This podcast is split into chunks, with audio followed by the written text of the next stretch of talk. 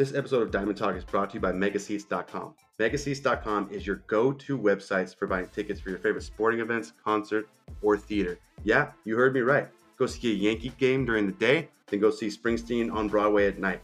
It's that easy. This website is awesome. There are no service fees ever. There's no shipping to get you your tickets, and the website is super user friendly. And right now, use the code SSAW Network for 10% off.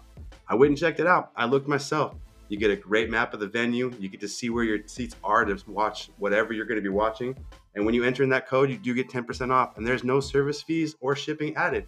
So the price you see is the price that you're actually going to pay. And I'm used to having to click through a couple different screens to see what my actual price is. Best thing about this website is whatever you see on that screen as you're perusing tickets, that is the price you're going to see on your receipt. So go to megaseats.com and get your tickets for the next sporting event, and we'll see you on the field.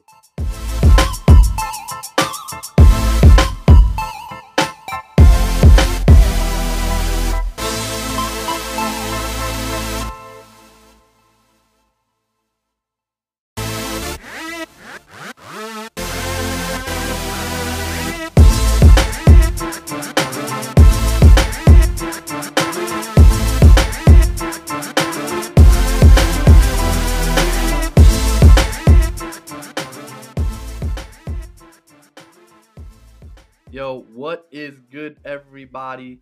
Welcome back to Diamond Talk. And yo, we, we know you guys are like crack addicts. Like we've seen it. We've seen you drug addicts at work. You see one trade rumor, and now you're just like itching for like, oh, who can we throw away? I'll give you a shoe and, and like some some like expired bubble gum out of the bottom of my shoe for Juan Soto. Stop it, people. We're gonna get into it today though. Uh, we're here with Rob and Nick. We're gonna be talking all about where we see Soto going, if anywhere. He's definitely going somewhere, but we'll talk about that.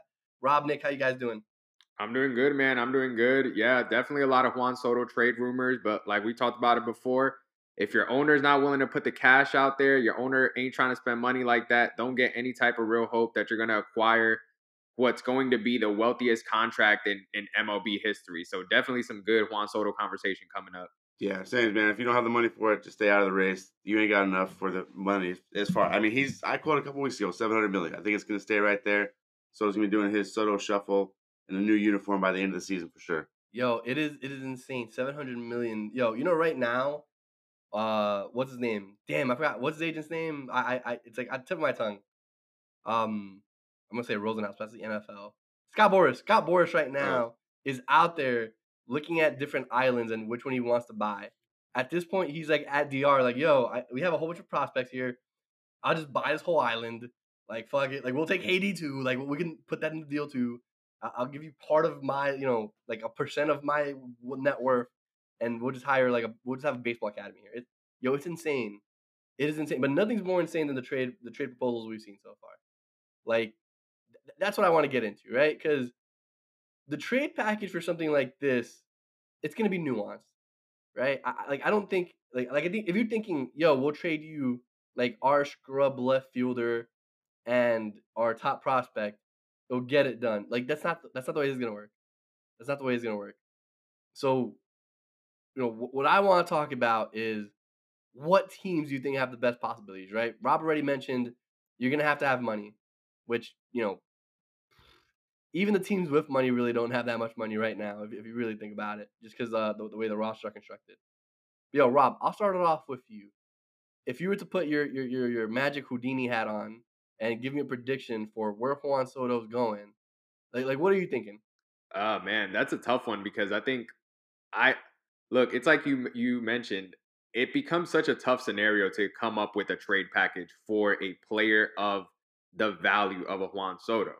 I've said before, you know, we have different conversations about Shohei Ohtani's, Mike Trout's. We have all types of different conversations, but Juan Soto is a Barry Bonds s, Ted Williams s like level hitter.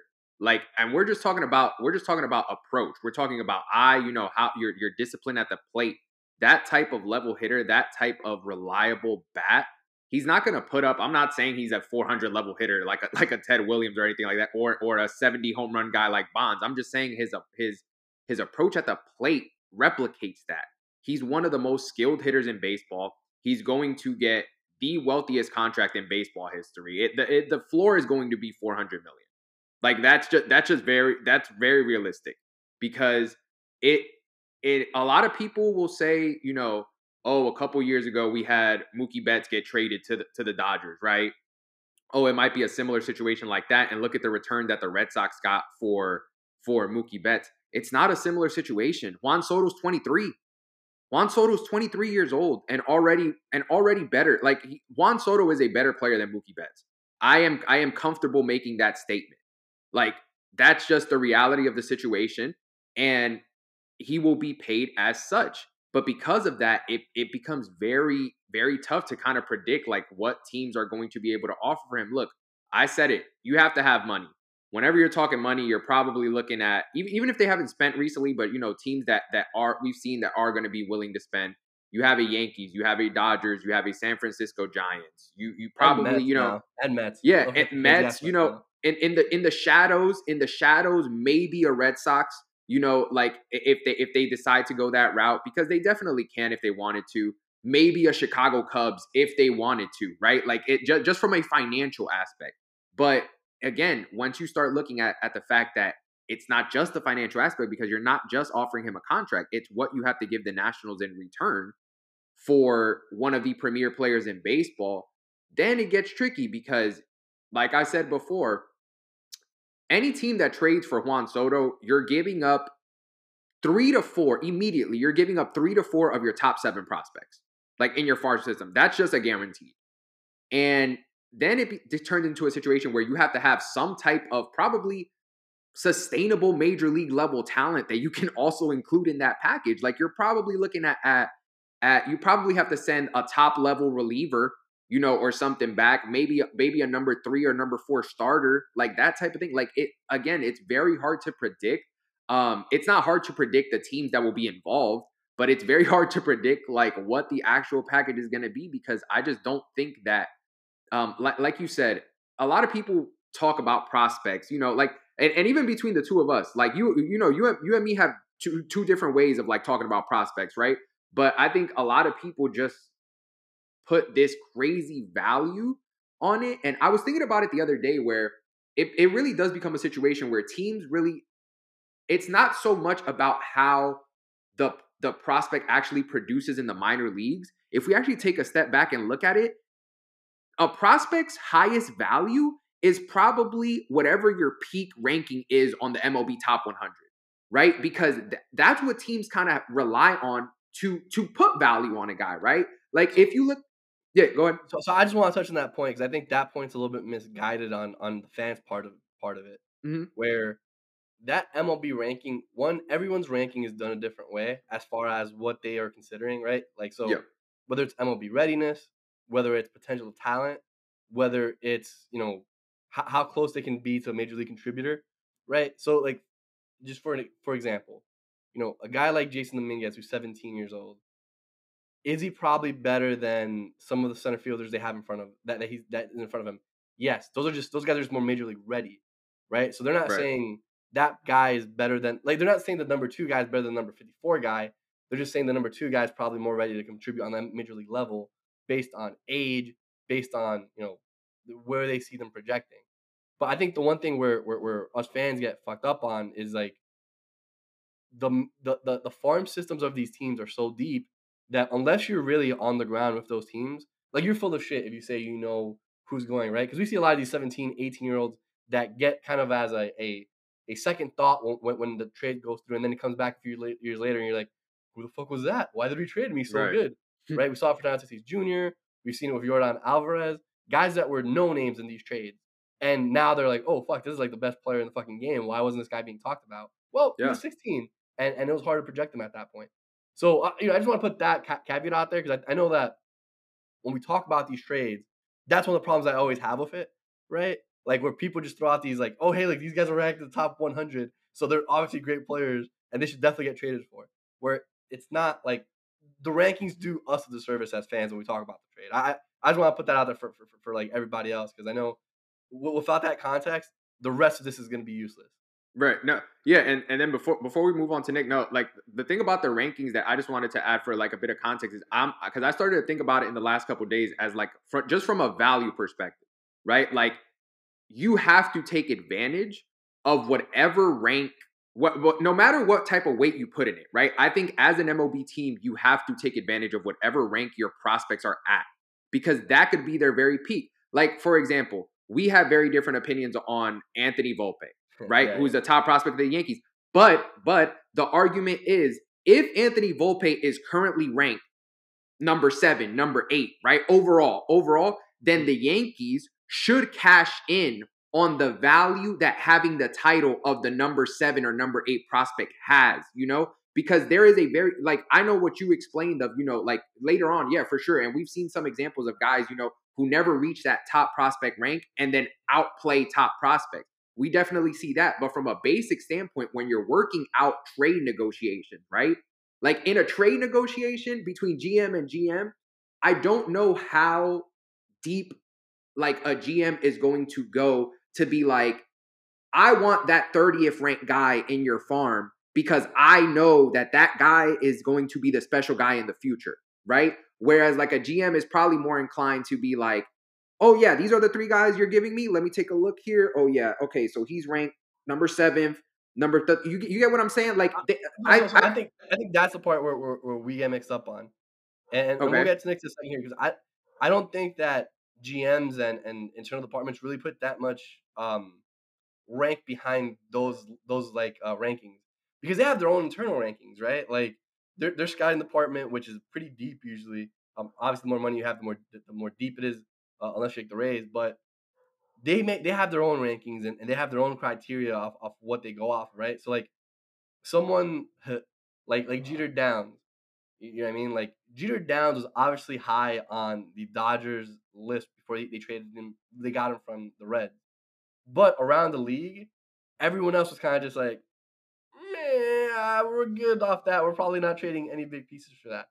Um, you know, so, so, so my point is, I think I think that the the people inside, right? Like so the GMs and, and the player director stuff like that, they don't really take like these lists are more for the fans than it is for the, the, the internal departments. Is, is what I'm trying to get get get at. You know what I mean? Like, like oh, so for instance, yeah. No, no, the- I, I get it. I'm, I'm just saying, like, I, I'm just saying, like, even if the list is for the fans, I, Mhm. I don't think just, just from a, just from a player skill value level, right? I also don't think that whatever your internal list is, is crazy different, right? Like, I don't think that if, for example, just using our own prospect, right? If Anthony Volpe is ranked seventh overall in MLB, right? If a GM has him ranked 20th, right? That's understandable. I don't think a GM is going to have him ranked 80th. You know, like there's still there's still some high value there that I just don't think there's that much of a separation gap. Like we might see it when it comes to made actual play, like when they Yeah. reach the major league level, but I don't think in negotiations it kind of goes like that. I think we just disagree on on on on Yeah, that yeah, part yeah. of it. sure, no, no, that, that, that you know, yeah. Yo, Nick, what about you, bro? bro where, where you at on all this? he's in a perfect spot. To Rob's point, he's 23 and he's coming off of dominant years. He's not coming off of one MVP season, so you know there's not that. But we're talking about to Rob's point. This is one of the most dominant hitters. I mean, he gets into guys like Zack Greinke's head. Like he's pissed off Zack Greinke just by doing his little shuffle. This dude's approach, the way he hits, the way he gets on base, is really unmatched at this age. He's got two years left pre-arbitration, so he has team control for two years that's another really really big point because that just increases his value coming back realistically this guy he's going to bring back two major leaguers i'm not saying all stars but i'm saying you know maybe platoon one everyday guy one platoon guy but that's going to perform on whatever team he goes to plus you've got to have a top 15 prospect and daniel i agree with you the numbers are the numbers as far as general sense and that that's not everybody's top 15 but you're gonna have to get a consensus top 15 guy where every GM's like, I do want that guy on my team. That's a piece I need for my future. And then you're gonna have two or three more top 50 guys in a general sense. So, I mean, there's there's a lot to this, and I have not dug in enough. It really is almost like a sign and trade in um in NBA, where whatever team he's going to has got to it's got to be a contract right away, and it's also got to almost be like a we've talked to him kind of sort of like we have this internal thing with Scott Boras. The other thing too is this has got to be a set where the Nationals, if they trade in division, they're gonna have to be blown away with the package even more so than normal, and they've got to be a good trade partner. That's the only reason I think the Dodgers, even though they traded away so much stuff last year, are in play, is because these two teams have traded together at a high level before. But realistically, for me, the spot that he goes is it's up in the air because there's so many different things. His contract, I will say, is a minimum of two hundred fifty million dollars. And here's why I say that: twenty three years old, he's gonna be twenty four this year. You're gonna give him five years at fifty million, or he's gonna be he is gonna be over a half billion dollars. There's no way around it. You don't sign this guy for anything long term without being over a half billion. I don't think. And the highest AAV right now is 46 and a half, I believe, with Trevor Bauer, or somebody's like right around 46 and a half, right? Yeah, 46 and a half is uh, Scherzer. Okay, so Yeah, Um, if you for- if you compare him with like if you compare him with like positional player, it's it'd be like 36 because that's what that's what Trout it, like that's what Trout's getting right now. So he's Yeah, but you definitely know- going to break that 36. Boras is going for that at AAV with Juan Soto for sure, and he's gonna he's gonna go for 47 million a year as the AAV. It's just a matter of what team is gonna go for how long. Um, a Yeah. team, believe it or not, that I see as a really good fit, and there is not a lot of research to this, but in just a when you think about a having the money, b let's be real, you need a franchise guy. That's what Juan Soto is gonna be for this Ooh, team. Say it. I, I think we might have the same team, but say it. Who's your team? Yo, right now for me, it's the Pittsburgh Pirates. Oh my God, he no, that's not. That's, Jesus. It's the We took- Pittsburgh we took Pirates. such a left turn there. Yo, Nick. yo, Nick, is- Oh Nick my is working God. on his own behalf here. Yo, but yo, so let's think about it. They've got Bryan Reynolds, who they just signed to a two-year, thirteen and a half million dollar contract. He has been an all-star, and that is team control for two years. You can mess with contracts. So they've got an everyday center fielder. You can pull a bunch of different Daniel Vogelbach. The Pirates don't care about him. He is a serviceable first baseman for the Nationals. I know they got Josh Bell, but DH, there's a whole lot of things. You, so you have two major leaguers that go back, and realistically, they're not doing anything with Oneil Cruz right now. They're just letting him play down AAA, even though he doesn't need to be. Might be a Super Two reason, but still, they're they're manipulating his playing time for sure. And I don't know if they're doing it intelligently. And they have a good track record of prospects. Austin Meadows has turned out to be okay. Tyler Glasnow turned out to be okay. I mean, they're they're not. Don't get me wrong. They're not your starting center fielder or your starting. You know, actually, Tyler Glasnow is an ace. They've got guys that have come out of that system. Gerrit Cole, arguably the best pitcher in baseball from the Pirates farm system, right? They have a track record of these things, particularly around pitching, and they have some deep pitching. So there's a few other teams out there that I really think might make some sense, like the Marlins with the pitching that they have. There, I- that, that was the team that I thought you were gonna say. You started off with So- Pittsburgh. Marlins are a great choice in my opinion, but don't Pittsburgh. I just I just go with Pittsburgh because they have the major league talent ready that's ready to go right now. They have the mixture of bats that are high level and arms that are high level. They have a track record and they need the franchise guy. The reason the Marlins weren't my first pick is because their ownership is fucking stupid. You just let Jer- Derek Jeter go. Like I don't trust you to do anything right going forward. That's all it is. But uh, this this is gonna be crazy. There's so many. There's a lot to look at with this one. This might be the most intense trade talks that ha- there's ever been in MLB because it is the perfect. Mike Trout's contract was a perfect storm of performance, age, durability, team need, all that stuff. It was. It could not have been any better for Mike Trout the way that went down. This could not be better any better for Juan Soto, but also Right. the Nationals. They really could be contending next year if this goes right. Yeah, and and you know, I think it depends. You, got to get into the head of the Nationals and and think about what do they really want, right? So it's it's my opinion that what they're really looking for is pitching. You know, if you look at if you look at the last few, probably for a while, if you look back at at the World Series winners, even with the Nationals, it was about pitching, right? Like Juan Soto was on that team, and, and Juan Soto's role was key, but they're not there without Max Scherzer. They're not out there without Stephen Strasburg staying healthy for for a season, right? Like even Patrick Corbin that year was going bonkers. So I- think if if you're the Nationals, and I think if you're most teams that have a prospect like this, what you want back is guys that are going to be a part of your rotation, right? If you can find someone who's a high end one, you know, which if you look around the league, young guys that would be a high end one, you know, n- not that I think Seattle's going to be anywhere near this, but you know, Logan Gilbert is someone you probably look at as, hey, we, we he see he's pitched some innings, let's bring this guy in here.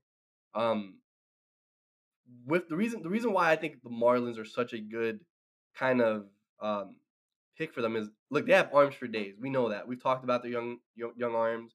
We've talked about the, the the farm system and how they have guys that are still coming up, right? They're like seven, eight deep, and they're young guys.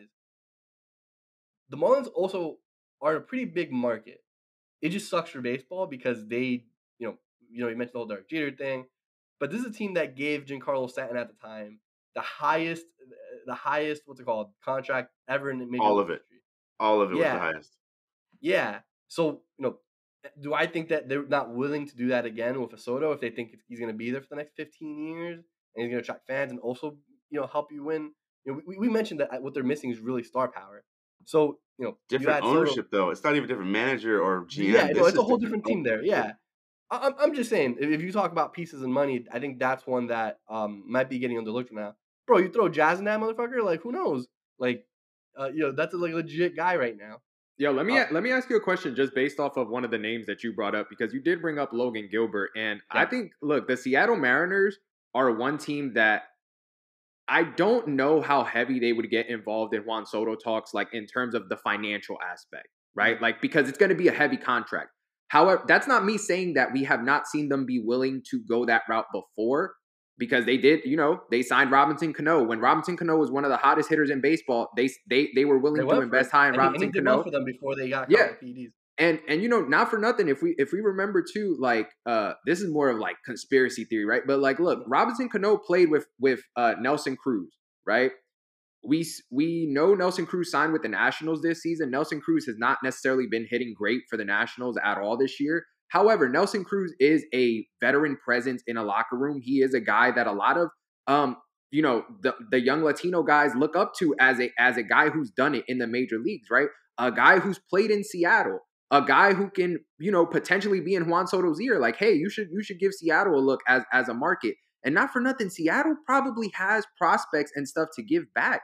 Like Yeah. they they'll they have a top shortstop prospect. I know. Look, you mentioned pitching, not necessarily the level of a, of a Logan Gilbert. Can they send a a George Kirby, who's a top thirty prospect right now, to the to the Nationals on the pitching end? Like they could probably put a yeah. package together. And from a, I look at it, I look at it this way too. Look at their competition in the division. Juan Soto, an acquisition of Juan Soto for Seattle would make them seem like a legitimate contender in that division because even if we look at Julio Rodriguez, let's say, and again, this is just assumption. I'm assuming Julio Rodriguez is going to turn into a star, right? Julio Rodriguez is probably the highest star level player that I see on the Seattle Mariners right now. Compare that with the division. The Angels have Trout, Ohtani, Rendon. The Astros are the Astros. They have talent all over the place. Yeah. Even even Texas invested in a in a whatever we think of them, but they invested in a Yeah. Seager and Semien, right? Like they're And trying to put up, who's got some flash. yeah, they're, they're trying to put more than star more than one star together. And on Seattle's end, what if they put together a package? You know, here's I, again, not we're not gonna like argue value or stuff, but you know, Yeah. like here's a Kirby, here here's a here's a uh uh Novi, here's a here's a Kelenic, here's a here's a Kalu, whatever it is, you know, like Yeah, it's just like it turns into a situation where they could put a package together and just potentially join the Juan Soto sweepstakes. Even though I'd probably put them at the lower end, but I think they're a team that should be talked about. You Here's know, I another think- team that I want to talk about just for one specific reason, and it's not even the team I want. This is purely selfish to see historical baseball happen for Juan Soto. Send his ass to the Giants to work with Barry Bonds on a regular basis. I think it's a possibility. I, I honestly It- it is. And I didn't want to be the old Giants homer, but specifically, I would love to see what that coaching staff and a couple guest appearances from Barry Bonds could do for Juan Soto. My God. you know, I, so with Soto, you have to talk about the ramifications that happens if you go to those teams, right? Because that's part of it too, right? Like we, we can't act like everyone's payroll set to zero just Yeah, because, no. we- right? No, it's a very big discussion. It's a very So- big discussion. you know, Nick mentioned the Giants, and, and for me, I have the Giants signing Aaron Judge next year. I think that's where Aaron Judge lands. They have the money to do it, right? Um, I don't know. I think if he leaves, I'll say that. I'm not. I'm not just gonna give Judge to, the, yeah. to the Yankees, but I say if he leaves the Yankees, Giants are number one destination. So, so, so I'll, I'll I'll put this with it, right? Like, if the Yankees are going to be serious players with Juan Soto, which I don't, I don't really think they're going to be, right? That just doesn't seem the way that they're doing business nowadays. Do I hope they do? Absolutely. I just don't think that's what's really in their plans. Like, Aaron Judge might be one of those people where it's like, okay, like we, we loved what you did for us this year. Maybe you won us a ring, maybe you didn't. We'll see that, and, and you know when that happens, if that happens. Um, but we're sticking by our guns and saying that based on our analytics and our track record, after you turn 35, you're pretty much going to be a junk car, right? Like, and, and I'm not saying they're going to say that, but let, us say they go with that. To me, the Giants are the next team to, to step up there and say, hey, look, we're not going to offer you the 300 you want, but you know, I don't think anyone's going to send um, send you more than 280. Come come play with us, or, or or whatever the situation may be, right? So I think the Dodgers, I mean, the Giants are a legitimate chance with with the Dodgers, right? Because they're, they're a team that we have to talk about with this thing. Yo, last year the Nationals literally did as much research as they could on every one of your players, every one of them, right? Like, there's not one player that they didn't like flip upside down and say, "Hmm, do we want this?" The package for Scherzer and for Turner, and you know, I get it. Someone says, "Oh, Turner and Scherzer were gonna re- weren't gonna resign though. Um, it wasn't guaranteed, so the value came down." As true as that may be, the power in those negotiations still went to the Nationals. Because believe me, the Dodgers weren't the only team in that, that, that, that were trying to look for trades, right? Especially when you had a team like San Diego, who, in my opinion, has better prospects as far as high talent than, the Dodgers do. I don't see the Dodgers pulling off a trade for this one. Like, like whoever they would have wanted would have been asked for already, right? Um, with with the with the Padres, the Padres are another real possibility. One, we know they want to spend. They've already got um, Tatis Jr. signed up for the next billion years. They have Machado there till the end of his career. Um, you know, it seems like they're not really opposed to spending money at this point, right? They have guys, they, they have arms in the minors coming up, and and you know they've secretly been not secretly, but they've quietly been really good at developing some arms. So, you know, I think that's a possibility, right? I think I think Blue Jays are a possibility. However, however, not and I just say this kind of I know Dylan's on a thing we also got to be smart about what we think is going back, right? Like Gabriel Alek Moreno is a catcher. Gone. What happened? Alek Manoah gone. Nah, I mean I don't know. Maybe if I'm if I'm the Nationals, to. If I'm the Nationals, I'm I, am i I'm obviously asking for it. Do I think that's happening? Not, not really. But you know, do they have other arms in that farm system that can be? Hey, you know, these are, these guys are are are, are major league. Like, don't throw Nate Pearson in there. Nate Pearson he's tanked his value with his major league performance. So let's not throw Nate Pearson in there, right? Like that's no longer a guy that we're like, oh, this is a high end guy. The guy's 25, right? Same thing with like Lourdes Gurriel Jr. The guy's fucking 28 or 27, turn, going to be 28. Those are those guys aren't what you trade a high end piece for. You know what I mean? I'm gonna sound like a homer when I say this, and let's be honest, like I've I've thought about this, so so you know I probably am. Like, Jasson Dominguez is someone that we consider a generational talent right? At least that's what he's been talking about, right? The Martian, uh, Mickey Mantle reincarnated, all those crazy ass shit that people have been saying. If I'm if I'm the, the Nationals asking for him, right? If the Yankees come back at, at me with trade, I'm asking for him. And I'm not saying yes unless I get him. Then you gotta say, okay, well, the arms. Look, Yankees got a pretty decent like pitching system right now, right? Where where the arms in the minor leagues are pretty good. You know, I, I would say they're up there kind of Maybe not as far as top end talent because uh, Tampa Bay has Shane Baz, but everybody else they've been pretty fucking good. You have guys throwing 98, 99 consistently. Luis Gil, who just went down with Tommy John, he's only 22 years old, so he's someone that if he he's he's major league ready and you can put him in whenever you need to. Plus, there's other guys in there, right? I'm not. You notice I didn't say Deivi Garcia because he's been trash. So why the fuck would you want to pick him up, right? Like again, you have to look at, at, at where guys are at this point. Um, but it's gonna be crazy. There's gonna be no short of crazy ass shit that's gonna be talked about when we talk about this thing. But fans, what, what, what you guys have to realize is that you're not throwing garbage players at this thing and saying, "Oh, we should get Juan Soto for him." So Yankee fans, if I see another fucking Joey Gallo and Aaron Hicks plus whatever for for uh what's called Soto, I'm gonna fucking murder you because that's not happening right? Like, like, like you have to, you know, you have to realize how stupid you are if you think that any team is gonna, you know, trade their best player for a fucking season of Joey Gallo and you know, like, like it has to make sense, guys. Yeah. It has to make sense. No, if, if you're not saying yes on, on that, if they're offered that for your best player, then the other answer is gonna also be no. You know what I mean? Dude, like there, there's a basic level here. Look, and I want every every baseball fan should make this agreement because because I don't I honestly don't care what your opinion is. This should just be an agreement that every single fan base makes. Okay. I know, and, and this is about Juan Soto, acquiring Juan Soto, right? I'm not saying give the Nationals your top 10 prospects. Okay? Because that's not that's not what it's gonna take, right? That that, that, that realistically, that's not what it's gonna take. However, every single fan base, I don't want to hear, I'm in love with this prospect, I'm in love with this prospect, I'm in love with this prospect. Every single fan base should be willing to give up their top two to three ranked prospects in their farm to acquire Juan Soto. I don't care what the name of the prospect is. I don't care if it's an Adley Rutschman. I don't care if it's a Bobby Witt Jr.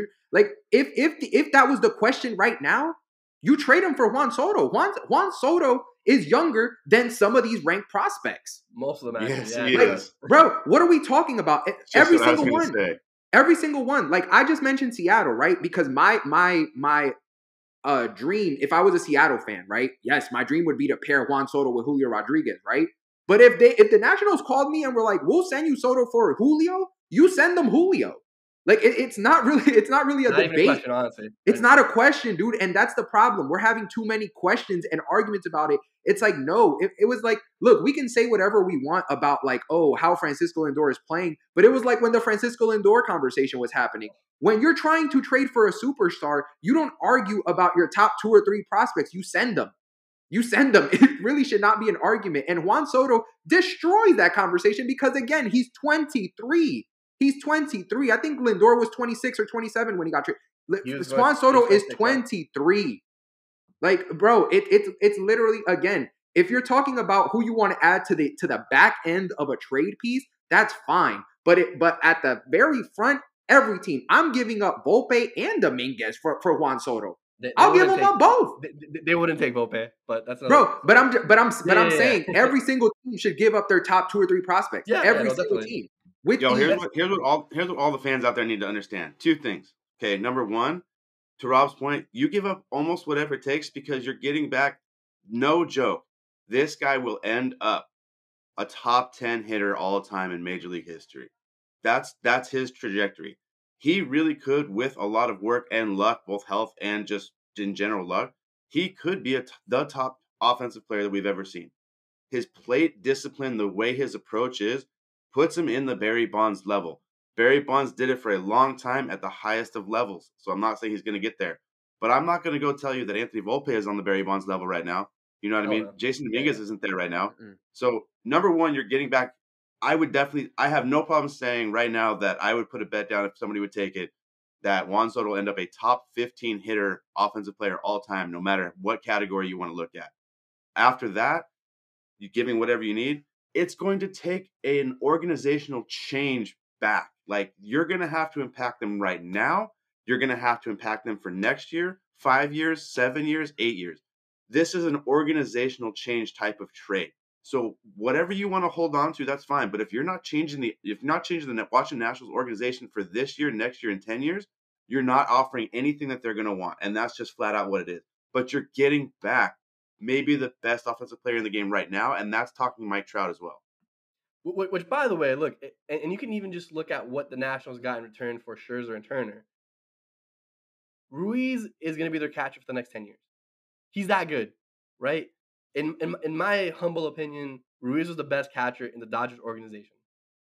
That's who they got back. I think he's better than Will Smith. You know what I mean? That's who came back in that trade with the Dodgers. Plus, you got a, a number three with two upside in Josiah Gray. He's already pitching every fifth day for them, right? That's what it took to get that. You got a, a starting catcher which has all star potential. And you also get a pitcher who, who's going to be in your rotation, right? The worst he's going to be is fifth. Other thing you got to think about too is you're not only getting you're not only getting um, Soto, you're going to have to take on uh, Corbin's contract. Patrick Corbin's contract is going to come with that, right? It's a terrible contract, and what's it called? The Nationals aren't going to part with Soto and not say fuck it. We don't no longer we no longer want to deal with you, right? So keep that in mind as well, which is something that hasn't really been talked about, right? Like their their plan with this is we're giving away our best player. Obviously, we're not thinking about contention.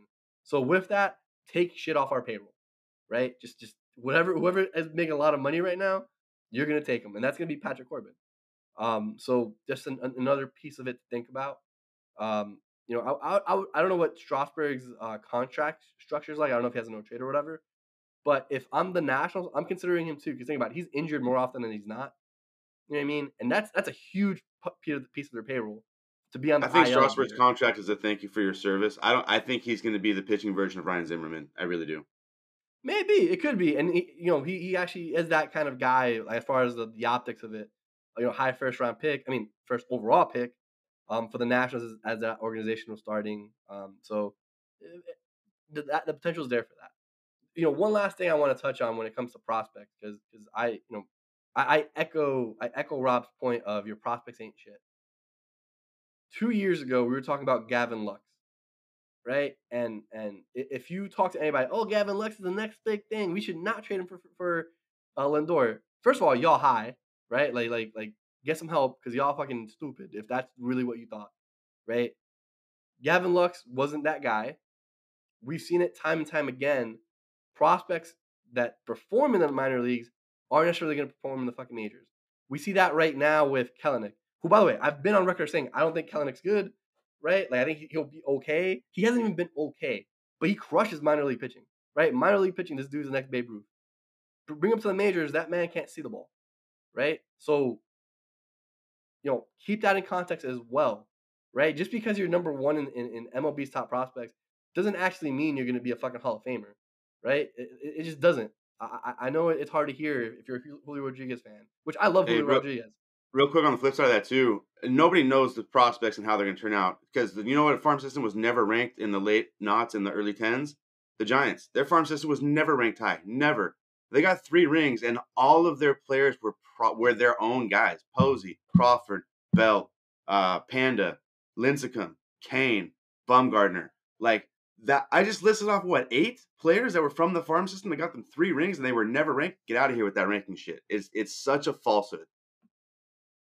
Yeah. So look, what that trade looks like, I have no fucking idea. Soto's gonna pay get paid half a fucking billion dollars, right? I think I think that number is gonna start off a five right? Or at least or at least a high four, right? So maybe like 480. We'll, we'll fucking see when we get there. But either way, look, there's other stuff that's happened around the league that hasn't just been Juan Soto trade rumors. Those are just so exciting that we like have to talk about it. But look, back to the Mets metting because because that's that's the other thing that happened this week, right? Max Scherzer went down. He's out for eight to ten weeks. He hurt what was being described as a as a side injury. Yeah, I, I think it was oblique strain oblique strain. Yeah, so he's down. He's down for eight to ten weeks. Can the Mets survive without Max Scherzer and Degrom? Because Degrom's still not back yet either. Do you think the Mets can survive? Because remember, Braves are still a really good team. Braves are still a really good team in my opinion. I, I had them win the, the, division. I know. I know we talked about uh, Rob's betting habits a little bit before the show, but I, for my money, hey, I bro, stop, make, stop, stop making me look like a gambling addict out here, man. I'm just we're, trying, we're I'm taking, just trying, to, I'm just trying to win a little money to feed my family. Rob's going to Gamblers Anonymous. But yo, Rob, so, so I'll start with you, man. Can, can the Mets survive this, right? Because now you have the two, one guy getting paid fucking $45 million a year to pitch. DeGrom, who people call it the GOAT, those two guys are out, right? That puts a lot of pressure on guys like Chris Bassitt and, and the rest of that staff. Do you think the Mets can survive that? Uh, dude, it's a tough question to answer because if I I could give you a very easy no if I'm just gonna subscribe to your notion of the Mets are always gonna Met. like but then if you look at it, like it's they're kind of showing us that they can. Because like yeah, the shirt the Scher, the Scherzer injury is definitely going to impact them. Like he's going to be out for about two months, um, month and a half. You know, if if everything goes well. But they've kind of played great baseball without Jacob Degrom, right? That's not to undermine Jacob's Degrom value in a pitching staff because he, I would argue, he's the most or top no worse than top three most valuable pitchers in baseball to have as your number one guy. But they've won games. And again, it might for the Mets, it's not necessarily that they give me a vibe that they're like a strong contender or anything like that. It's just they're finding ways to win and everything else around them is just helping them, right? Like the Phillies are having their struggles, the Braves are having their struggles. I think uh let me let me see here just to just to get the the number correct. I think the Braves are 7 games the Braves are currently seven games back of the Mets in the NL East. Um, and if you look at the Mets lineup, dude, I think they literally have maybe two of their everyday guys who performing at a sub what you would call good level right now. Because like Francisco Lindor started off the year hot, but he's kind of cooled off a bit. And other guys that they've gotten, like I know Marte has done his thing in here there, but you can argue. I think I think most their their two hottest hitters have been Pete Alonso and and and Brandon Nimmo so far this year, right? And and again, you want to see you uh, when you're talking about your highest contributors, you want to see a Lindor on that list. You want to see a Marte on that list. You know, you want you want to see a, a, an Eduardo Escobar probably involved a little bit more. You know, some of the guy newer guys that you brought on, but they're finding ways to win games. That's why I had the question like, how dangerous are they really? Because if they're winning games without one of the you know top one top tier pitchers in baseball, and now let's see if they go if the second one goes down and they're still winning games. I dude, that, that makes them pretty dangerous to me, right? Like it like at least on paper, like logically, if you think about logically, yeah, yeah. if you take two of the great of the greatest pitchers we've seen in the history of the game of baseball and insert them into a rotation that is winning games, then you would expect things to improve. So for the Mets, it could be a situation where they end up getting those guys back at the perfect time and everything goes right for them.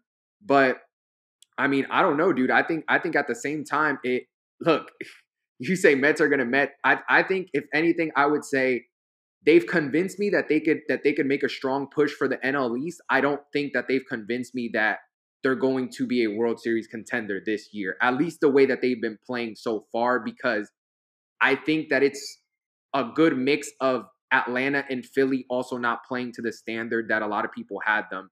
That's kind of giving them this big lead early on. You know, it's it's going to be weird because I think it, it, it's really going to depend on. You mentioned how well the other teams around them do. I think Phillies are shot, right? Like that, that that team is so poorly constructed as far as what you're getting on the defensive end of it, and you know, and the rotation's not great either. You know. Yeah, I mean, Phillies, if you're not look, if you're not getting Cy Young, Zack Wheeler, then then yeah, it's gonna knock you down a bit. And you need you also need kind of at least contending Aaron Nola, right? Yeah. Like you need those two guys to be on every game or, or close to every game, right? No one's on every game. But Nick, I'll, I'll kick it over to you, man.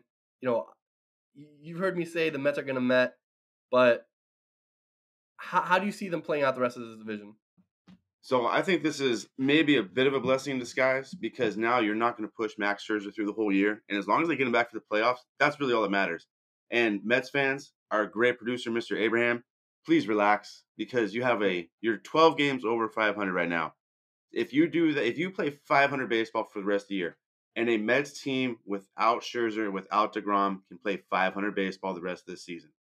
The difference between the Mets last year and this year, outside of a couple of their big guys that they got, is that the off guys this year are actually playing better than they did last year. Their whole team slumped all year last year. Their whole team, Francisco Lindor, the shit out of all last year. This year, you have guys stepping up. Francisco Lindor started off super hot, white hot, earning every single dollar. He earned all $350 million the first half of this year, it seemed like. Like that's how hot everybody was for Lindor, and that's how hot he was. But now he's cooling off. But you guys, you got guys like Mark Canha, who nobody's talking about, with an above average OPS. Like you have these guys that are doing just enough to make sure they're not going to slip. So because they can play 500 the rest of the season, even without their two aces, and if they get their aces back, even better. You're talking about 87 wins. I think 87 wins gets into the playoffs. I think that's a top six win total in the National League. So when you look at it just the math, I don't think the Mets fans should freak out. I don't think the Mets should freak out. You don't have to go trade for Frankie Montas right now. But that's the scary part is that might drive going to go get Frankie Montas. So you bring him over. Is he Max Scherzer? No. No, he's not. Sorry, everybody, even including Frankie Montas. You're not Max Scherzer. But is he a good enough replacement right now? And then you get back DeGrom and Scherzer? Yeah, absolutely. So this is not a as bad as it sounds to lose Max Scherzer, especially with that injury, an oblique injury on a pitcher that's at the you know kind of twilight of his career, let's say. Um, I mean, it's not a good thing, but overall, if you look at it in the big picture, Mets fans, I don't think you really should worry. You're getting production probably from where you did not expect it, and if your guys that you expect to produce come around, now you're talking World Series almost on lock because if you've got that starting staff back full health in the playoffs ready to go, that's intimidating for anybody, even the Dodgers. There's no way the Dodgers go in that series with any sort of comfort level. Yo, I don't want to take this time to have like a mini victory lap, but I, yo, I said I think Scherzer's gonna get hurt, and the Degrom we knew he was gonna get hurt, so I'm just gonna. I got, I got a lot of shit. And the Mets are going to Met. I'm already trying to trade Yeah. Chris Bassitt on all my fantasy teams. Said no, something's going to happen to him next. He just signed with them for the next two years. Like, get out of here, Chris Bassitt. You, you just hurt yourself. No, but look, I, look, the, the Mets are in an interesting place, right? And as much as I, I give Mets shit, this is the first time in a while that I think that team can actually do it. And, and I don't mean win the World Series. I mean, possibly they can, right? If if DeGrom and Scherzer are both healthy at that point, then they're favorite, in my opinion. But getting to the playoffs is enough of a challenge. And I think this year, they've shown me enough of the way they've, of how they're playing and how they're winning that I'm, I'm sorry. I, I'm I'm starting to come around. I think I think the Mets are going to win that division too. Um, even even with the Braves, I think the Braves are just one of those things where it's a little bit dysfunctional right now. There's too much going on with that team, right? Like you have so many question marks, and it's not even like are they good or not. That's not the question. The question is just like how do these guys fit with each other, right? Like Eddie Rosario's out with like an eye vision problem. He was hitting like 50, like .52, but he also couldn't see out of his eyes, which the fact that you hit the ball at all, like holy shit. He's But- definitely been playing for the Mets with that kind of shit. That's a Mets eh, thing. that, that's a Met injury though, right? Like, like I forgot which one was the other. Someone I, remember one Met injury was like they slipped on a shower or something like that, and they cut their foot, so they, had, they were out for a few Cespedes on the ranch. Cespedes out here being a, a, a full time tree logger on his spare time. And the other side note to all this in the NL East is for the Mets is like the rest of the NL East sucks. And you know what? The Braves Yeah. won the World Series last year. They did. And yes, right now they're at the same point this year as they were last year. Yes. Are they going to go out and trade for the four hottest outfielders in the second half of the year again? Like probably not. And like I was kind of taking my victory lap this time last year. Yeah, the Braves really do suck. They really aren't that good.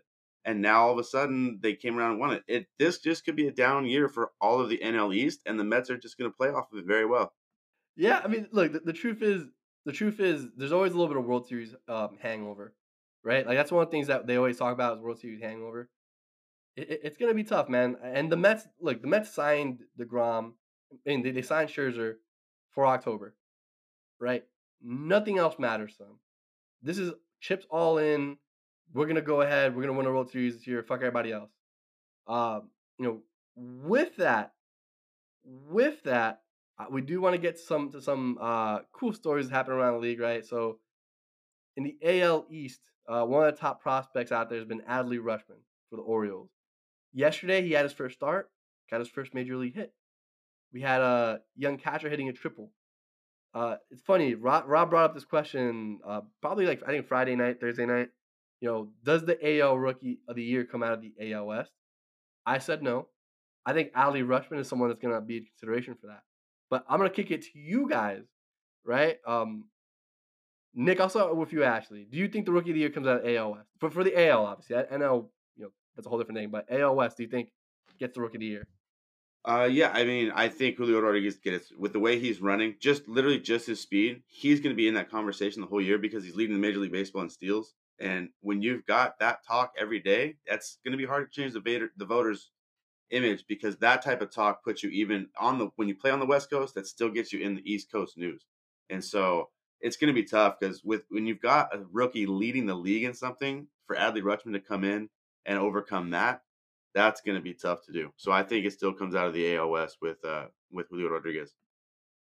Rob, I already want. I already know your answer, bro. I'm not even ask you. I already know your answer. Yeah, don't don't ask me, bro. It's Julio Rodriguez. Like exactly. Nick Nick, Nick gave the perfect response. Yo, I'm, I'm, man, look, I, you guys know I love Julio Rodriguez. I, I've loved this kid since he was like 16, 17 years old. And he, he might very well win Rookie of the Year, right? Right? Like, it's not like any of the rookies are really on fire right now, right? Like, I can't, like, there's not one rookie that's like eye opening that we're like, oh shit, like we, you know, we haven't seen this before. Julio Rodriguez is, he's the best out of the mediocre right now. It's what it really is, right? You know, you mentioned he leads in stolen bases, like, cool. Um, I don't know, man. Look, I think we're still waiting on that one rookie that comes up and absolutely crushes it. I think it's to be Adley Rutschman, personally. Uh, you know what I mean? Like Bobby Witt Jr. has has kind of been a little bit down. He's, he's heating up again, but he he really hasn't started off the gate hot. Uh, Jeremy Pena did start out the gate, gate hot, but he's one of the people that I don't necessarily think that he has the elite talent like that, right? Where where he's gonna be a 30 homer guy, right? Where I think Bobby Witt Jr. can be, where I think Julio Rodriguez can be. But man, I I, I don't know. I, I don't know, man. I'm just happy. I'm happy to see. Yo, the Orioles are low key better than they than, than we thought they were, right? Um, not not that they should be beating the Yankees, not that they should be be beating any team, but that team started to look kind of nice. Starting, you know, if, if John Means didn't go down, they would have had their ace. It, it's a different looking team, right? Like, I don't know. Yeah, but what's the, what's nice for the Orioles? 80 wins. Like no, no, no, no, no, no. That's that, that's superb for the Orioles. That's, that's, that's, not that's because Oriole that's look that that's a reality that we have to talk with like uh, you know with Adley Rutschman coming up like Adley Rutschman I th- I agree like I again I think Julio's going to win rookie of the year but I still think Adley Rutschman is a terrific prospect I think he's going to be great for the Orioles I think Adley Rutschman is exactly the type of cornerstone piece that you at least attempt to build your franchise around right like I, I'm not going to guarantee that Adley Rutschman is going to be one of the Orioles franchise players, but he's a guy that you attempt to to get that type of production and you place in that position. Um, he's going to be great for them, but we've talked about it before. The Baltimore's just blocked up top. Like it's that's just the reality that they're in. At least for the next three or four or five seasons, like that's the reality. Unless you're going to tell me that Baltimore is going to change their whole philosophy up and you know start to like give out heavy contracts to Adley Rutschman and uh, Grayson Rodriguez they, come up. They tried. They tried to Carlos Correa, and Carlos Correa say "fuck Yeah, but Right. So unless you're gonna, so then it becomes a situation unless you're gonna start getting people to accept your money, which hey could happen in the future. If Adley Rutschman and a Grayson Rodriguez and a John Means are are you know healthy and and and producing and stuff, yeah, though if I'm sure Baltimore Baltimore's a great city. Like I'm sure guys will want to go play in Baltimore, but I'm just saying when you have a we could and look, the Red Sox are not doing the thing, but when you have a division that is Yankees, Red Sox, Blue Jays, Rays, like you are already at a massive disadvantage before the year even starts. That's just the reality of it. Like we've seen years where, you know, your Machado years and stuff where, yeah, they can definitely, but then you also have, I mean, context. The Yankees were not even like, the Yankees put out some of the worst lineups I've ever seen in my in my entire Yankee fandom in during those years. Travis bro. Hafner. Like, bro, yeah, the Vernon, Hafner, the Vernon Wells and Travis Hafner lineups. Like, it's like, bro, like, so I mean, that's just the reality for them. And but I hope, I think Adley Rutschman is probably the closest thing that they've had where you look at the Orioles and you say, hey, they have a Manny Machado, right? Like this is this is one of the yeah. premier guys in the league. Adley Rutschman is probably the closest thing that they've had to that. Probably mixed in with uh I think he I think he, personally I think he surpasses like a Cedric Mullins, right? Like in terms of like uh, uh, uh in terms of like the the face of the franchise. But Cedric Mullins He's is also a nice him. piece.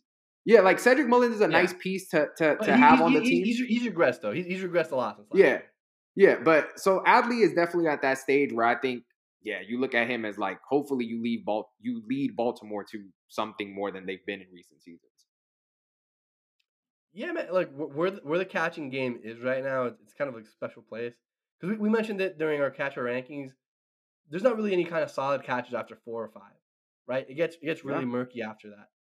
Right now, the catchers under 25 that they're going to come up are, are it's, it's beautiful. Yeah. Right. We mentioned Ruiz. I, I think he's he's a guy who's gonna be an all star. Um, you know, multiple time all star. Joey Bart, right, taking over for the great uh, Buster Posey. You know, he he he was a high round pick. He, he was a high round first. He was a high first round pick. Who, and he's already back down. Yeah, yeah. Well, he he's got some some stuff in his game he has to figure out. Yeah. Um, but it's a so, you know what it is, dude. It's now that I'm actually like thinking about it. It's it's it's a level. It's a different level of elite. Like the catchers that are mm-hmm. coming up, we saw that when we had like you think of like your Joe Mauer, Buster Posey, Yadier Molina era, right? Where you yeah. had catchers who were superstars, right? Like in the yeah. game.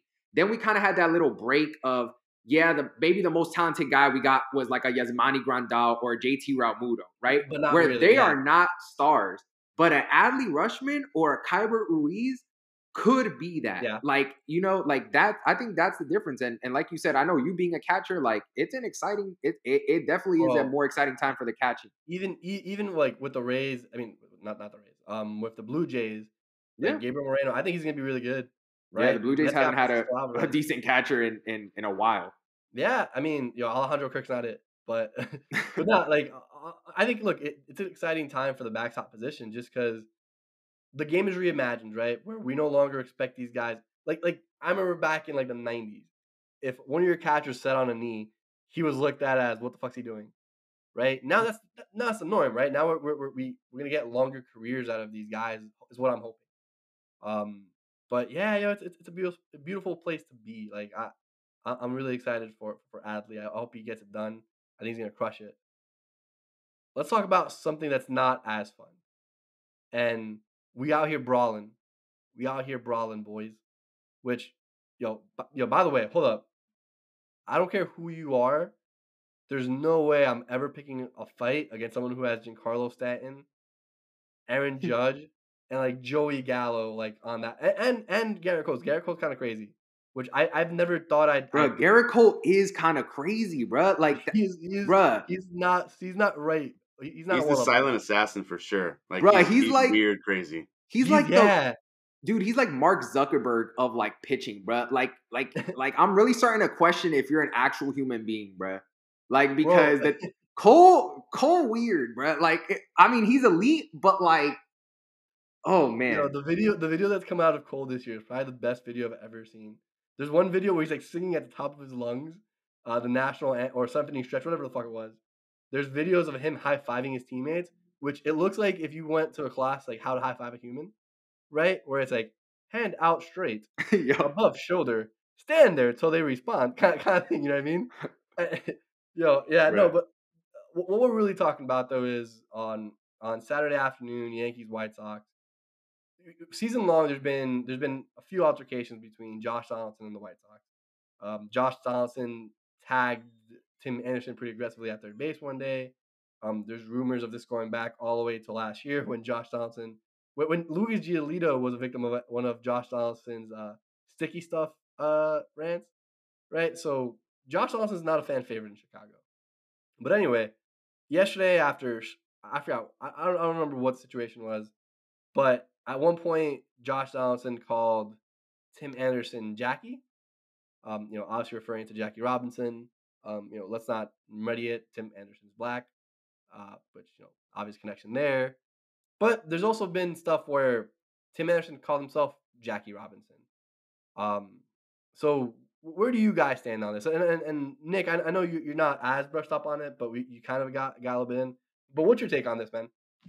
Yeah, so this this is just a bad spot. I mean, Josh Donaldson's a douchebag, just a big old douchebag. I mean, he's proven it time and time again. The other part though is he's crazy. Like he literally told Lucas Giolito, who is six foot five, probably actually six seven, if you listen to the Rose rotation and you actually hear him. Like this guy's probably let's go six six two eighty. And Josh Donaldson's all about meeting him in the parking lot and legitly wanted to be there. So yeah, let's not go try to pick a fight with Giancarlo Stanton and Judge, who could probably rip you in half, but Mortal Kombat style. But Josh Donaldson might be crazy enough to do that. Um, but he's out of pocket. This is there's no place in any sport or the world for this kind of talk. Like you know what you're doing, Josh Donaldson. There's no way you're gonna play this off. You weren't trying to call him the best second baseman ever as he plays shortstop for the Chicago White Sox. Like, come on, like that's not that was not a compliment. There's no way you're gonna spin this. You just really want to get under his skin. And I think MLB should step in with Josh Donaldson and give some sort of significant suspension because there's just if you're trying to go for inclusion and with just with the diversity that baseball's trying to get and it has right now, like let's be real, we're talking about getting all people from all over the world, all out in countries, all the Caribbean, uh, so many Asian countries now. This is not this time or place for this to do it. And you have two very high profile teams doing this. It's just not a good look. Um, I'm not the biggest Tim Anderson fan, but every time adversity pops up, he seems to be on the right side of it where he's just, look, this is what I believe in, and you don't have to like it. And I got to respect that at a very high level. He's not backing down from anybody on his stances, and he's willing to be vocal for it. So, you know, Tim Anderson, props to you. If I heard correctly on uh, a little report that I heard, is that Tony La Russa has got Tim Anderson's back on this and was going after Josh Donaldson. Like, that's when you know this is a serious problem. And that's just going to maybe bring some clubhouse togetherness for the White Sox to their coach, who isn't a clubhouse favorite up until this point. Yo, so so I'll say this: like, I'm not, I'm not, I've never really been a big fan of Josh Donaldson as far as like a human being, right? Like, I think, like he he's been pretty vocal about um like his approach to the game and stuff like that, and you know it's helped some people, it's hurt some people, um, but I was I was really quick to say, oh shit, like he fucked up, until some of the some more of the context came out, and and Rob knows more of the context, so Rob, I, I, I'll take it over to you, man.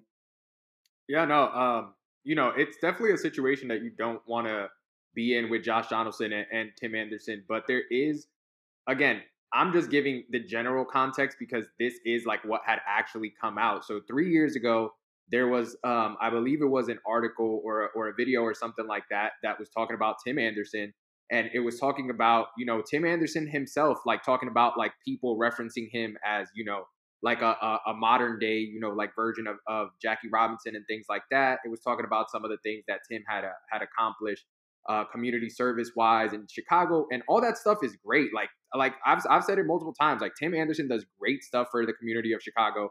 He's great for the game of baseball. Like the guy is one of the is one of the most entertaining players that that we have. The guy wears, you know, he, he's he's the kind of baseball player who wears his heart on his sleeve. Um, but again, it's it's like you guys said, right? Even if the intent was not there to be racist or anything like that, when you reference a black or African American player as Jackie, it just I don't know how you can say that to someone without it having a racist like oh, yeah, tone yeah. to it or something, right? Like it's just like that. Like again, I'm I again I'm not making the statement that Donaldson did have that intent or anything like that. I'm just saying that it's very hard for you to. And again, Donaldson confirmed that he did call him Jackie. So that's not an assumption that we're making or like, oh, this is what Tim Anderson said. No, Josh Donaldson for, took took accountability and confirmed himself that he did call him Jackie. For the context that Donaldson gave was that he was referencing that article that came out three years ago, and that him and Tim Anderson have joked about it before, and that he has also called Tim Anderson Jackie before, and they've laughed about it and things like that. However, like I said before as well, it's not it's not my place, it's not anybody's place for me to tell a black man how they should feel about a comment like that because especially we know the the we know the the weight that uh, that calling someone Jackie, especially in the game of baseball, holds. We know what you're referencing. Like we know, like we know why you're saying it, right? Because you're not, yo, Josh Donaldson ain't out here calling Jake Cronenworth Jackie, right? Like you feel me? Like like there's a reason why you're doing it. So like even if like even if the intent wasn't racist, like it's kind of like um I feel to me it's it's like a low level attempt to kind of like poke the bear kind of thing, right? Like like you knew that that that comment was going to like draw a reaction out of him. Um and and yeah, and like you said too, like we've seen we've seen Donaldson and and Tim Anderson go go at it all year. Um unfortunately, look, man, eh, to be honest with you too, I don't think this is something that's done because and I'm not, and I'm not talking about the racist comment. I'm talking about more of like the altercations because um, Donaldson has kind of infused that energy in the Yankee locker room. Like if you look at if you look at even the way that Aaron Judge carries himself now.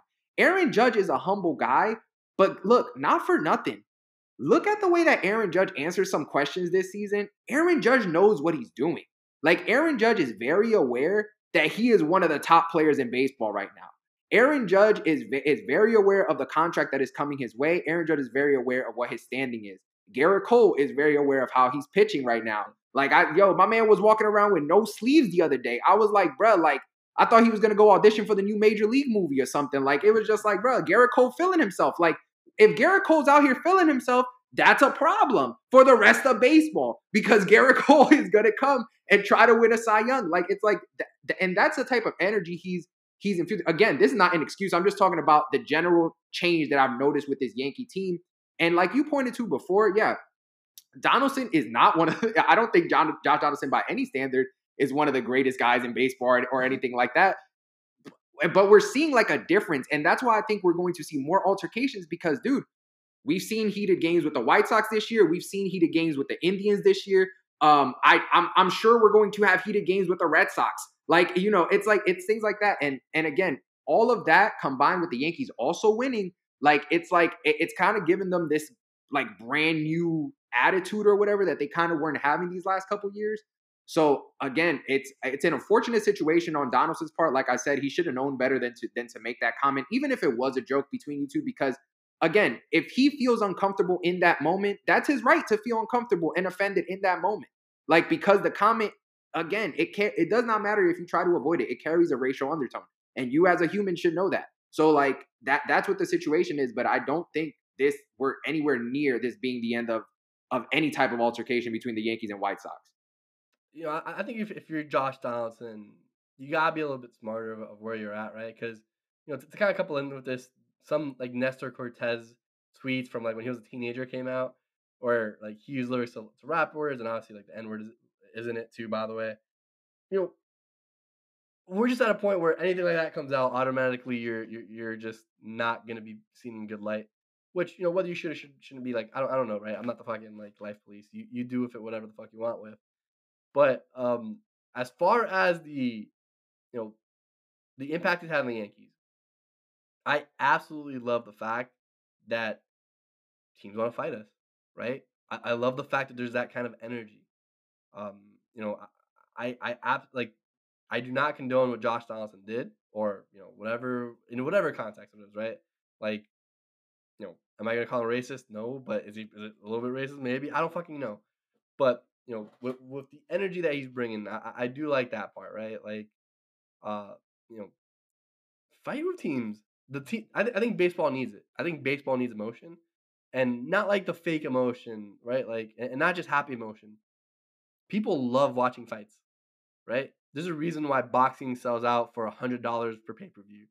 I, I, think the fact that people think some shit's gonna go down makes yo. I literally I I kind of I was watching the game last night before I mean yesterday afternoon when it happened, right? And Yankees went up 5-0. I was like, fuck it, let me play a little bit MLB the show while shit's going on. Then I get a notification on my phone saying, yo, bench is clear. Right away, turn off t- turn off MLB the show. We're watching this game because some shit's about to go down right? I think it's good for baseball. Like I think like like hockey, right? Like I think the only part I even care about hockey is that they've I mean once in a while they fight with each other. I don't know if that still happens or that's just a purely 2000s thing. But um yeah, man, like like like like you, you gotta love it. You, you gotta love it. Uh, right. He needs to. Donaldson just needs to find a better way, like to to poke at, at Tim Anderson. Like if I was Donaldson, I would literally like every every game that we have from them, like here on out. Anytime I walk past Tim Anderson, I'm making my mission to name every single shortstop I think is better than him. yeah. Just to annoy the hell out of him. Right? Like I would literally walk past Tim Anderson and be like, Correa, Lindor, Bichette. Like, you know, like Tatis Jr. Maybe that's what he was doing. He was just starting his list at the very top right. of Jackie. And he's going working his way down all time greater shortstop. right. You know, like, hey, you play second too, Jackie.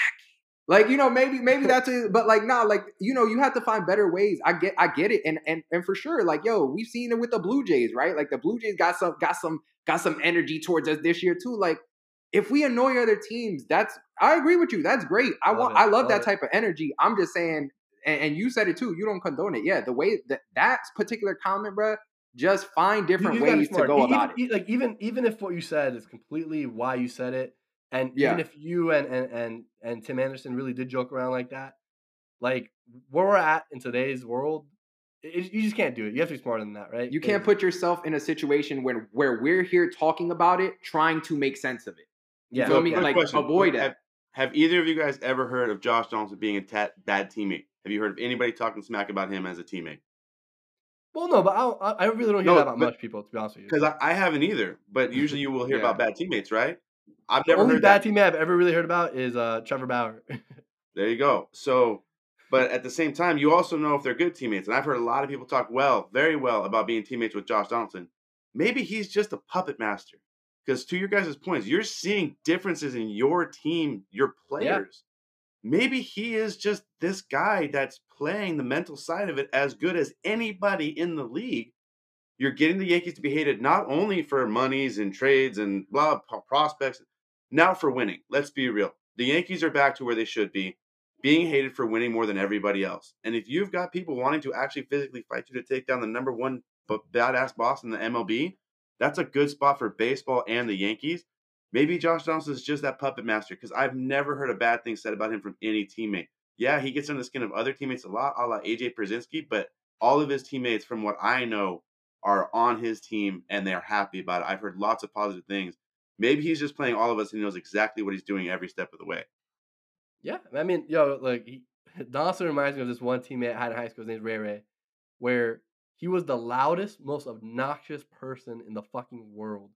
Where if he was if he wasn't on your team, you'd probably want to fucking murder him, right? And like growing up, I played against him, and I was like, yo, I fucking hate Ray Ray. I've had but those teammates when, too. I might have been that teammate. Yeah.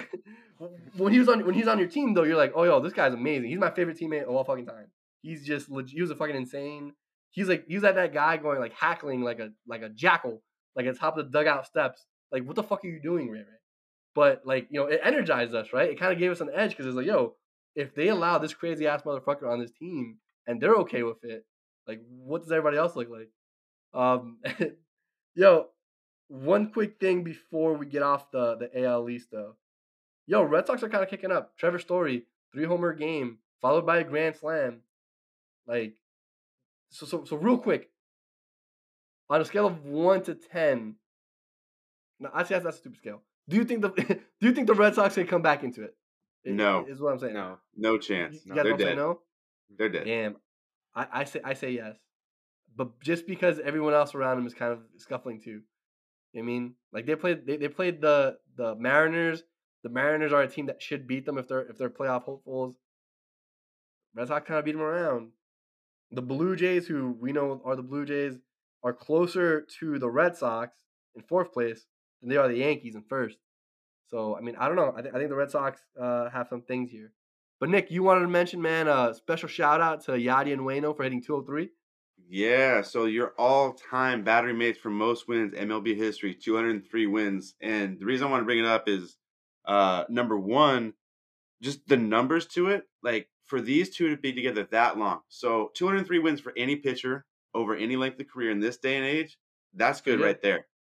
Like that's good right there. 203 wins. Probably, that- probably that- never see it again, to be honest with you. But we might we really might not that which sucks so this is hall of fame numbers right let's be real 203 is a hall of fame conversation number for wins that's just a pitcher so let's just say adam wainwright's pretty good he averages 16 wins a year that puts him at 12 over 12 and a half years of 16 wins there's not a lot of pitchers doing 16 wins for any stretch of time much less 12 years in a row so the numbers just for the pitcher this is a 15 this is a good 15 year career that's stellar on its own to have a good major league team, major league, uh, major league contract career for that long is just awesome. Now let's go to the catcher. Now you're talking about the catcher catching consistently for those same 15 years. That's insane that these guys did this. of, This- really. It really is. I mean, what are catchers right now? Really, seven, eight years. So you're going to double what you're expecting out of a catcher at this point. Oh, by the way, as a catcher, you have to be hitting enough, play good enough defense to stay there every day unless you're this guy's personal catcher. Oh, and let's just throw on you're going to stay on the same team for that long? Like Yeah. that's what you're going to do? Oh, on a team that's competitive every year for the playoffs and World Series? What the this is this is magical. This is why baseball is so romantic. This is why baseball is so amazing. Uh, Adam Wainwright went to Yadier Molina's hometown this year for Thanksgiving and had Thanksgiving dinner with him in his home country. Like there is a special bond that if you don't recognize what's going on, oh, and they have our Pujols in the mix as well. Like this for, uh, farewell tour is going to be insane. I'm actually thinking about going to St. Louis this year if I can afford a quick weekend trip, just to go watch these guys together in that city. But this is historic on levels that we will never see again. There's no chance. I mean, you're talking. I think that they passed um, some no-name group from the 1880s, but they passed Whitey Ford and Yogi Berra Yogi. Yeah. like let's let's say that again. They passed Whitey Ford, Hall of Famer, Yogi Berra, Hall of Famer, of more Famer. rings than fingers. Wow. Yeah. Yo, Wow. um, by the way, just just because I don't want to leave him out here, um, uh, Nolan Gorman, uh, he got his first hit too. He they called him up. Uh, yeah, he got two more today. That that that, that dude's gonna rake. That guy could change the, the Cardinal season this year. Really could. If he if he puts the bat on the ball enough, he could really help them out. Yeah, yeah, no man, they, they brought him up with, with Matt Liberatore, who's who's gonna step in that rotation. Uh, Jack Flaherty, he's, he's he's out longer than expected. So, uh, no, yeah, he's he's gonna he's still back early June is the prognosis. They just moved him to the 60 day for the roster moves, but he's still got the Gotcha, same expected gotcha. day back. all right, cool, cool. All right, man. Well, look, I feel like this is a good place to end the. Uh, Rob, you got anything to, to finish us off, off on? Yeah, there, there was just one one quick thing I wanted to say, just from you know the the craziness that goes on in my mind and looking at the numbers. Um, I don't think we've ever like hit something so correctly as our third base ranking, because like Oh yeah, honestly, bro, Yeah. like when we called when we were talking about our third base rankings and we talked about there is literally four people and everyone else is after them. When you look at the numbers right now, it's literally four MVP level players and everybody else. So I'm just saying, for anyone who's listening out there, if you're having any conversation with any baseball fan or anything, and the conversation comes, hey, Who who who who are the top guys at third base right now? Who's the Mount the Mount Rushmore of of, of current third baseman? If the four people named are not Manny Machado, Nolan Arenado, Jose Ramirez, and Rafael Devers, in whatever order you want to name them, the person is incorrect. The person is incorrect because the division at third base right now is crazy. And if we talk about legitimate value, because we talked about it a lot when we were talking about the shortstop free agents, right? Those four guys are named are legitimately $300 million value players. I'm paying every single one of those guys $300 million. Every single one.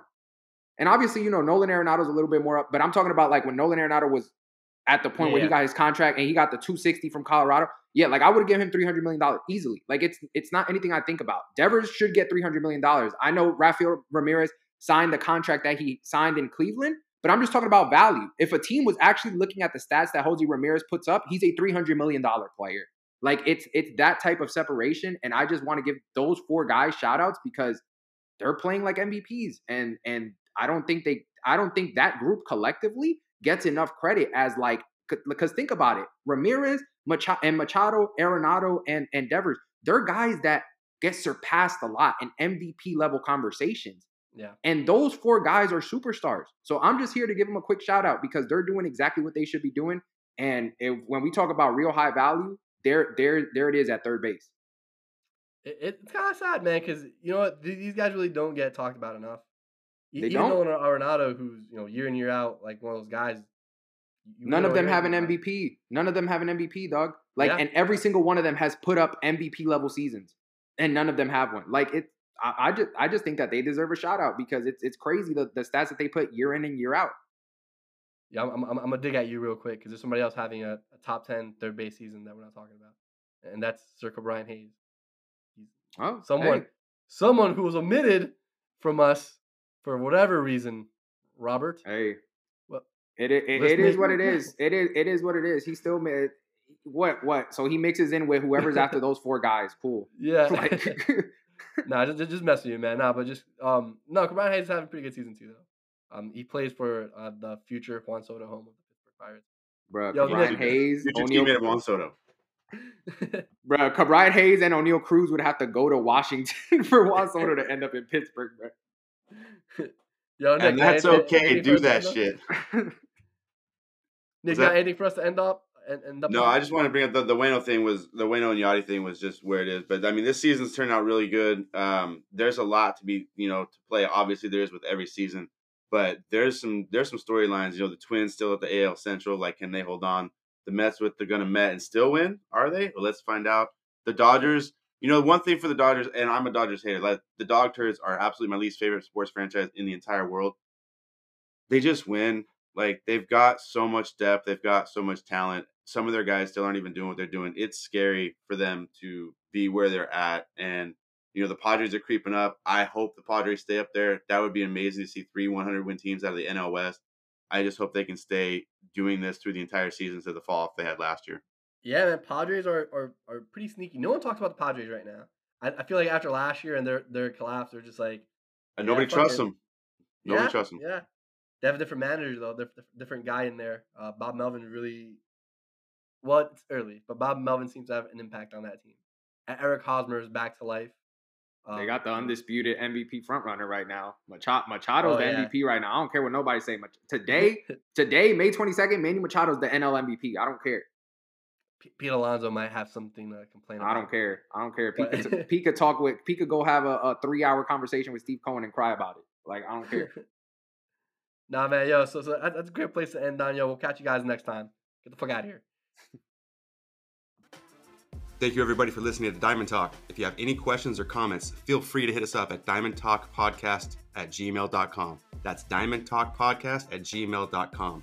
To catch up on our old episodes, or if you want to check out the rest of the awesome pods that we have under the SSAW network, head to our website at tssaw.com and do not forget to subscribe. See y'all next week, and we'll catch you on the field.